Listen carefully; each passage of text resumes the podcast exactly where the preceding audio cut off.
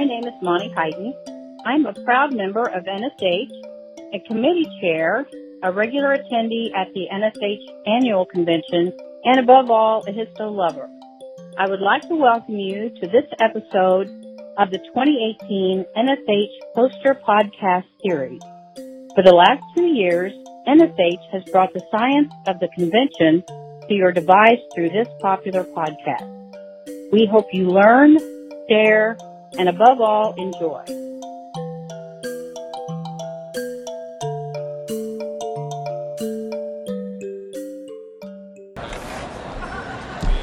Good morning. Good morning. I'm Audrey Toothman, and I'm sitting here with Michelle Bauer talking about her poster, Troubleshooting a Common Scanning Error in Digital Pathology. So tell me a little bit about your poster and what you did to correct your problem doing your scanning. Um, so my poster is about us scanning special stain control slides for the histology lab. We scan them twice a day, every day, and this allows our all of our pathologists at the hospital, which we have, you know, 30 to 40, also in our regional hospitals who aren't at our main campus, to view the control slides for the day instead of trying to go find the glass. They have they can click on the link that we send them and have instant access to those control slides for the day. So with our scanner, we use a we automatically scan the slides, which means the scanner detects the tissue, it draws the scan area around the tissue on its own, and it scans the slides on its own. So um, we are not telling it what to scan. We're not doing anything. It's doing that all by itself. And we do this because there are so many control slides, and it's time consuming for us to have to draw scan areas and do that um, with these slides that we do every day. So uh, what we were encountering was a error. It's called banding.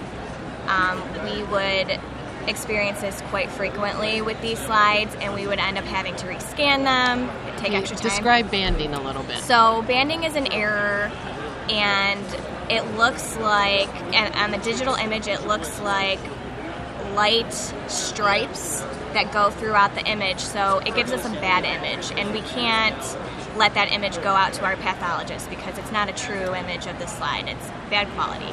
Um, so we would have to rescan all of these slides. Uh, it takes time, you know, and it takes space too because these slides are um, these files are large files. They're taking up a lot of space. So having to rescan all of these slides, taking up time, it's taking up space. So we wanted to find out what was causing this. And just from experience, we knew um, a few things that what could be the possible causes. So uh, we went kind of down the line and we figured out that the parameter setting, which is a setting that default settings come with the scanner from the manufacturer.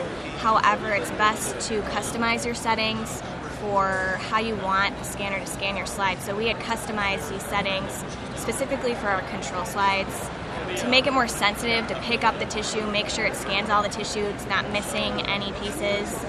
And this parameter setting was placing what is called the calibration point.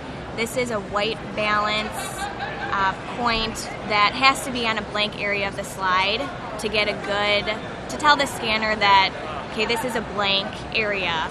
Um, this calibration point was being placed too close to the tissue, which was causing this banding error, uh, is what we found.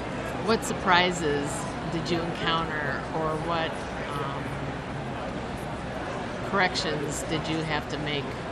Just that white point. So we went through a few things just from our own experience. We kind of knew, kind of had an idea of what the problem might be, but we wanted to go through all the possibilities. I had a feeling it was something to do with the actual setting. Other suggestions were that maybe the slide is just dirty because it's a control slide. There are special stains leave a lot of background staining. Maybe the calibration point was being placed on an area of the slide that was dirty.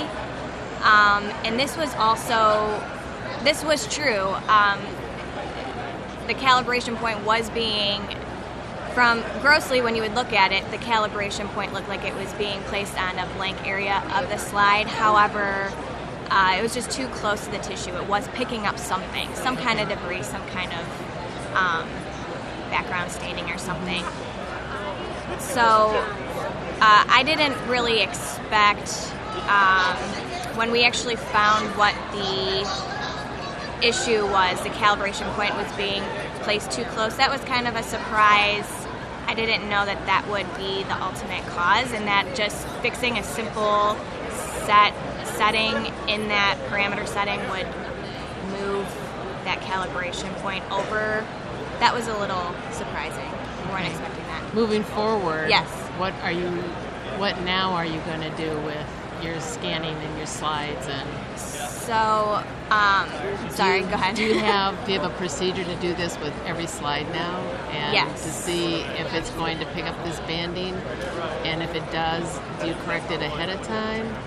Do you have like a chart that shows what Uh, you've done in the past so that you don't do that? Yeah. And moving forward, what are you going to Right. do? Uh, we don't have a chart. Uh, however, we have this new setting that we created, and this is the new setting that we use. So we created this setting in April. Since then, after noticing that it had dramatically improved in reducing these scanning errors, we only use this setting to, to scan our control slides. And since April, You've not had a problem. Occasionally we do still have banding, but it's so much less than what we were experiencing. It might be once every few weeks, whereas before it was several times a day. So there's really no way to prevent it, but we deal with it the same way we used to. If we do get a slide that has banding, we have to rescan it. However, like I said, the chances that Few that happen, yes, now. yes, Good. So you made you did this poster. Was Yes. this the first time you did a poster? yes. How did you feel about that? Um, excited and nervous. I kind of felt like I didn't know what I was doing, but I had a lot of guidance from my supervisor, Lisa, who she was here two years ago. She did a, a her poster for the first time, so she guided me, and I also had help from my coworkers too. It was a group effort, um, so we all worked together, and she she helped me a lot just to know what to expect and Uh huh. you know how to be prepared. Good. yes. And moving forward for you, Yeah. will you do do another poster? Yes. And if so, what would you do? I would. Uh, I'm not sure. I think I would like to do maybe something that I encounter in my daily, uh, something to do with digital pathology because that's what I do. And I think that there's so there's not enough literature out there right now for digital path, especially from a technologist standpoint. So I would definitely like to do something with that, just just to get information out there for other labs that are maybe starting with digital pathology since it's so new just to see what other people are doing and problems that they've encountered. Well, I had a look at your poster, Yeah. and I think it's wonderful. Thank it you. has a lot of information on it, and I hope everybody can learn from what you experienced with your trouble that maybe they won't experience that, or if they do, then they'll be able to fix it just like you did. Yes, that Thank is my you so much, Thank Michelle. you. Thank you so much. Thanks for listening to this episode of NSH's Poster Podcast series. For more great episodes, check us out on the blog, Podbean, or iTunes. Keyword Histo Talk.